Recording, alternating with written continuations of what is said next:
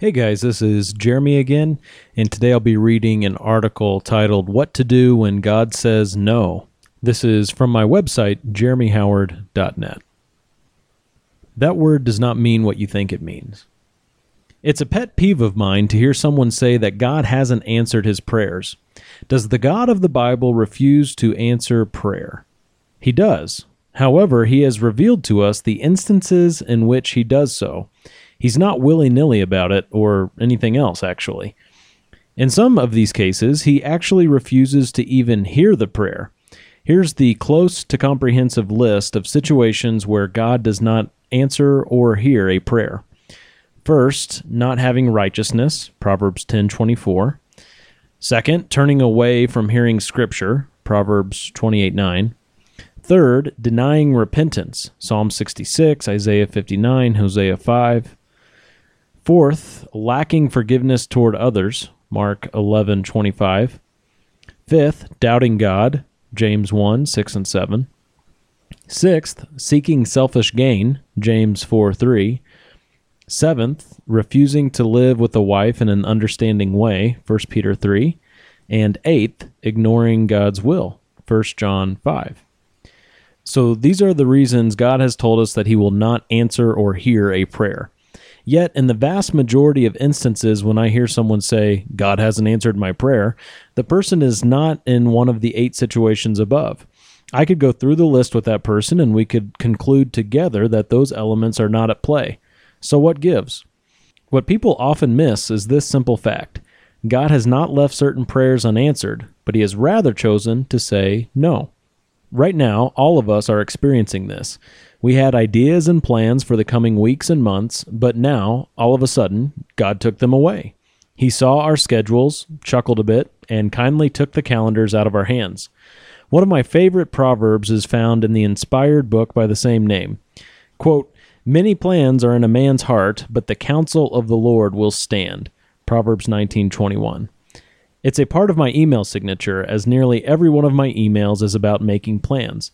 I have it there as a reminder that the future is not shaped by what I type, but rather by the God who is already there. Boy, do I need that reminder frequently these days. There are many other great applicable truths from Proverbs that we do well to lean on during these troubled times. If we can come to grips with the fact that God has said no to our prayer, we need to consider what a wise and godly response looks like. What questions should we ask? How do we press forward in faith? As I see it, there are two main things we are to do. These aren't one off tasks, but instead, these items are to be implemented continually as we march on in response to God's sovereignty. Embrace reality. The Kubler Ross model of the five stages of grief ends with the acceptance of reality. However, God doesn't speak to us through this five part paradigm. God speaks to us like this I am the Lord, and there is no other. Isaiah 45. And like this Before Abraham was, I am. John 8. He has the authority to tell us what to say and where to go. Our role as his creatures is to embrace his will immediately. Now, this is not to say that humans can't or shouldn't grieve. Grieving is part and parcel to the human experience. But I have a hard time imagining God encouraging Job to experience seasons of denial, anger, depression, and bargaining before accepting his will. In our fallen state, we certainly experience each of these, yet we are not to seek them. We're not to be satisfied with them. We're not to seek out our own good. Rather, we are to imitate Job, who said, The Lord gave, and the Lord has taken away. Blessed be the name of the Lord. Job 121. In a very personal and direct exchange with God, Job put his hand over his mouth and readily embraced God's words. That's a smart move. So, we too, when faced with God's sovereign intervention in our lives, should immediately accept what God has decided is good for us. We must embrace reality. In many ways, the month of April has just been canceled.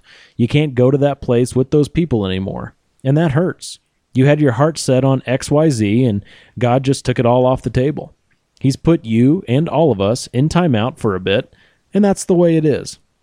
Yet the carnal instinct is to pout and ask, Why, Lord?